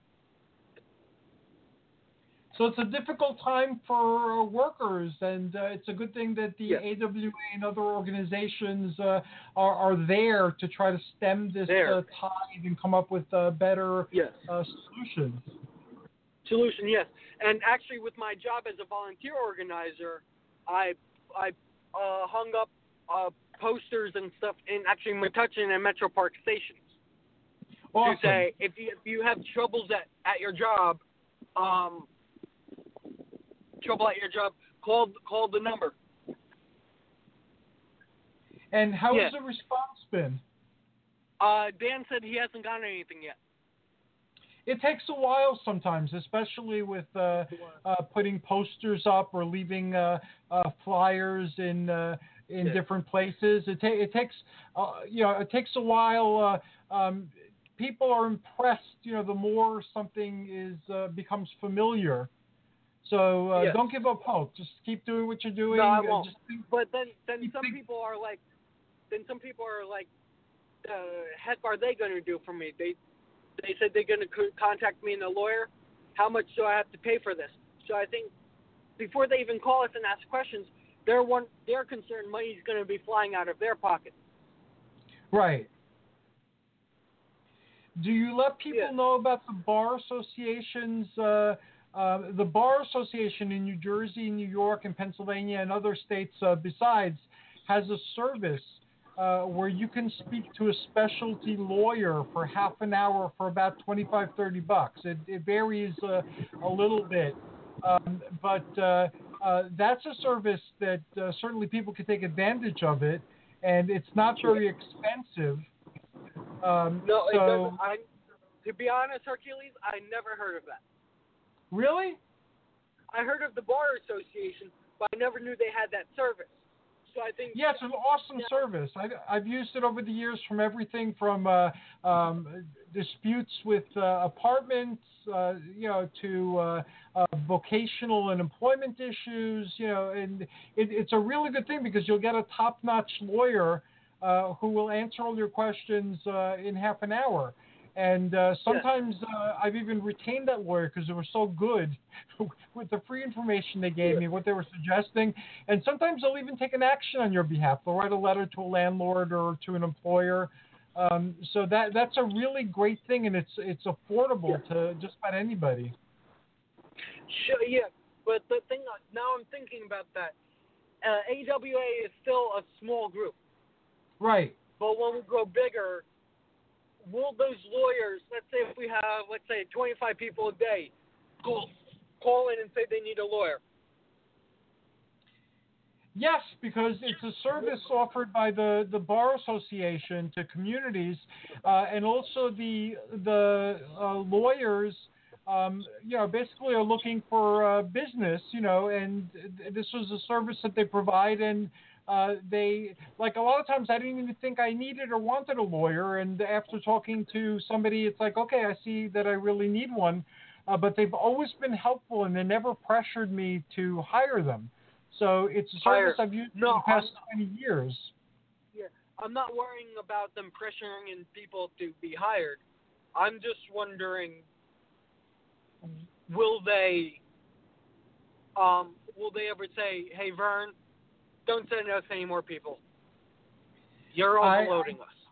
I don't know. I've, I've not that I've sent many people Yeah. their way, but I recommend them quite often. And uh, Yeah. uh, so far, nobody's reported that uh, you know there was a complaint about it.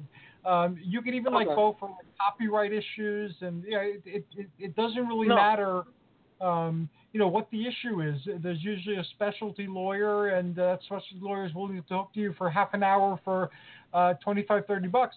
What I used to do is I used to take a yellow pad and and write down every question I thought of, no matter how stupid it sounded, because there's no such thing as a stupid question. But I would wind up getting uh, my questions answered and have a very clear um, idea of what my options were. So maybe that's another resource you know we could play with and see uh, what experiences people have with it. Okay.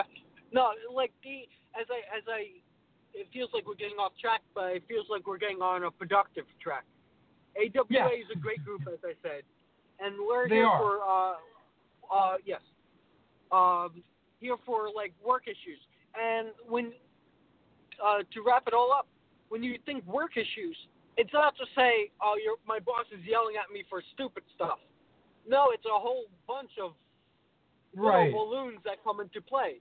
We, uh, I guess, me and you just right now just talked about um, multi-level marketing, benefits, schooling, that all wages, that all comes into one huge, huge, huge bubble. Right. And, it- and, and it takes time for groups like AWA to break it down and to actually, where my part comes in, organize of what piece goes where and how can we deal with it. Correct, and this is just the beginning of the conversation, and uh, and you guys and are doing awesome. Um, so uh, our journey for today is coming to the close, but I would like to have you back, Vern, so we can continue this uh, conversation. Uh, it has been a pleasure and an honor getting to know you better, uh, and I'm looking forward to the next time uh, we talk. All right, thank you, Hercules. Just let me know. I'll be on your show anytime. Okay, and uh, before you guys go, is there any last minute uh, wisdom you would care to offer to our listeners? I have links to the AWA and to your Facebook pages already on uh, Facebook. Um, can't think of anything right now. Thank you, Vern. Uh, Dan, how about you? Tune back into Mount Olympus, though. Thank you. Yeah. Well, yeah, well, uh, yeah, I'm. Uh, yeah, thank you, Vern, for uh, for uh, representing us so well. You know, I just wanted to say to everyone out there that you are not alone in dealing with uh, labor issues. You know, we have economic trends that have re- that are really hurting a lot of people to a degree that we never expected. You know, there is help out there, and you know, we are a great resource, and we welcome everyone. You know, we oppose discrimination of any kind, and you know, we're fighting for you thank you very much, Dan. Um, I will talk to you on Monday, and uh, I wish you both a wonderful um, rest of the week and weekend. And uh, I'm honored to know you and be working with you. Thank you. Thank An you. honor to work with you too. And thanks for joining us, everybody at home. Until next time, this is Hercules and the AWA wishing you well.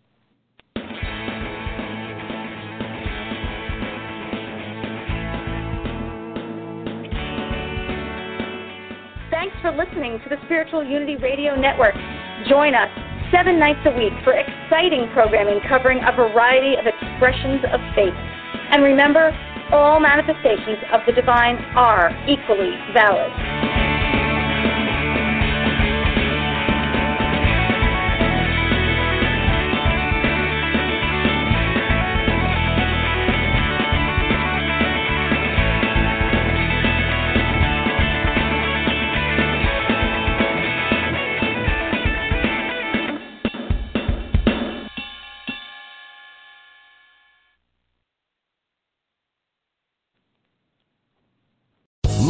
Lucky Casino asking people what's the weirdest place you've gotten lucky? Lucky? In line at the deli, I guess? Aha, in my dentist's office. More than once, actually. Do I have to say? Yes, you do. In the car before my kids' PTA meeting. Really? Yes. Excuse me, what's the weirdest place you've gotten lucky? I never win and tell. Well, there you have it. You can get lucky anywhere playing at LuckyLandSlots.com. Play for free right now. Are you feeling lucky? No purchase necessary. Void where prohibited by law. 18 plus. Terms and conditions apply. See website for details. With Lucky Land slots, you can get lucky just about anywhere. Dearly beloved, we are gathered here today to. Has anyone seen the bride and groom? Sorry, sorry, we're here. We were getting lucky in the limo and we lost track of time. No, Lucky Land Casino, with cash prizes that add up quicker than a guest registry. In that case, I pronounce you lucky. Play for free at LuckyLandSlots.com. Daily bonuses are waiting. No purchase necessary. Void where prohibited by law. 18 plus. Terms and conditions apply. See website for details.